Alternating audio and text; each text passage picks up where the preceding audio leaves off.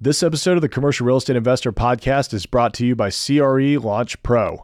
This online commercial real estate program is designed to take you from beginner to pro commercial real estate investor with access to all of my courses, our online community, and monthly group coaching calls. Learn how to confidently buy your first commercial property today at www.crelaunchpro.com. You're probably familiar with a 1031 exchange, but there's a lesser known variation called the 1031 reverse exchange that has its own intricacies and benefits for real estate investors. I'm going to show you what the 1031 exchange is, how it works, the deadlines you absolutely must adhere to, the costs, and everybody's favorite reporting requirements. So, what is a 1031 reverse exchange? Well, it's a specialized transaction in real estate investing that allows you to acquire a replacement property before selling your existing property. Unlike a traditional 1031 exchange, the reverse exchange allows you to secure the replacement property up front and provides you the flexibility to take advantage of favorable market conditions or just secure a desired property without the risk of losing it to other buyers. By utilizing an exchange accommodation title holder or EAT and working with a qualified intermediary, QI, the two professionals that you'll need to be involved in this process in order to follow the steps the right way, you can navigate the complex process of a 1031 reverse exchange and defer your capital gains taxes. Now, how does a reverse exchange work?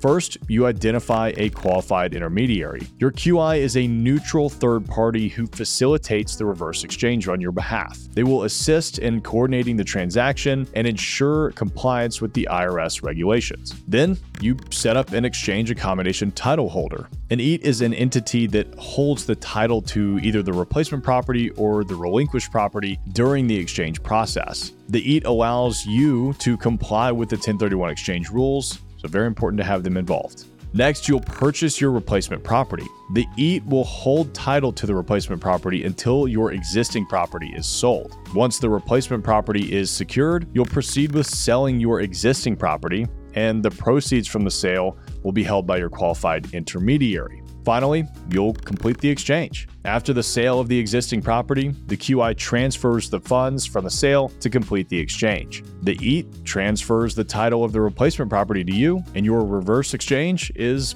finalized.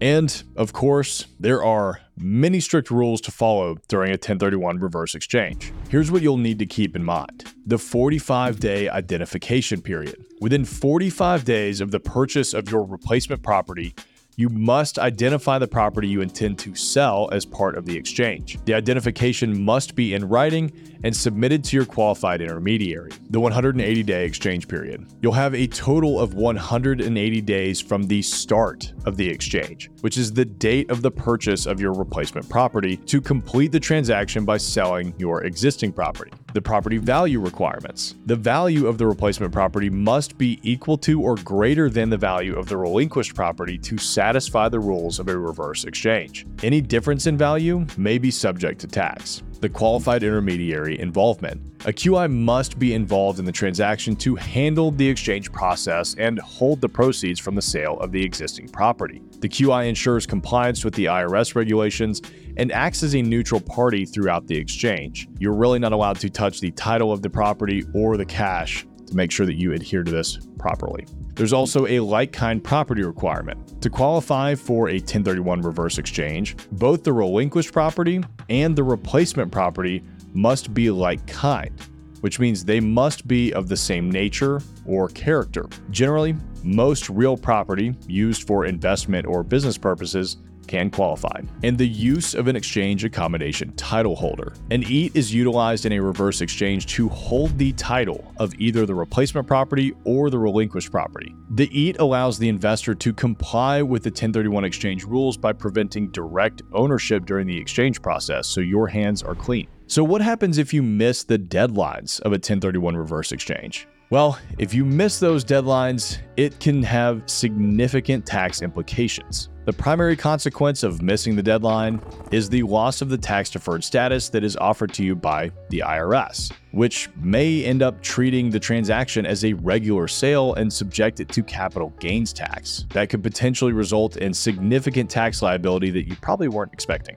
If the reverse exchange is not completed within the specified 180 day exchange period, any capital gains realized from the sale of the relinquished property could be subject to immediate taxation. Missing the deadline disqualifies the transaction completely from the benefits of a 1031 exchange, which includes the deferral of capital gains tax, depreciation recapture, and potentially avoiding state taxes. This can significantly impact your overall financial strategy and investment goals clearly. To avoid those consequences, it is crucial that you diligently adhere to the timelines set by the IRS for this reverse exchange. Proper planning, coordination with your qualified intermediary, and consultation with your tax and legal professionals are essential to maximizing your tax benefits. All of this sounds pretty good, but how much does a 1031 reverse exchange cost? Well, the cost can vary depending on several factors and the specific services you may require. Here are some of the more common expenses you can expect. Qualified intermediary fees, which typically range from $1,000 to $2,500 or more. Transaction costs, which include legal fees, document preparation fees, brokerage fees and recording fees, financing and lender fees, such as loan application fees, appraisal fees, lender origination fees, and title insurance and escrow fees. I know, it's frustrating how much these fees can vary, and I can't give you a hard number of what that might cost for your transaction, but it really depends on the individual deal. I'd recommend budgeting anywhere from 1% to 3% of the total sales price to cover these fees. Now, for everyone's favorite part reporting your reverse exchange to the IRS. Here's a general outline of that process. You'll have to prepare IRS Form 8824, which is used to report like kind exchanges, including the reverse exchange. It requires detailed information about the properties involved, their values, and the exchange transaction. Fill out the form accurately and include it with your tax return.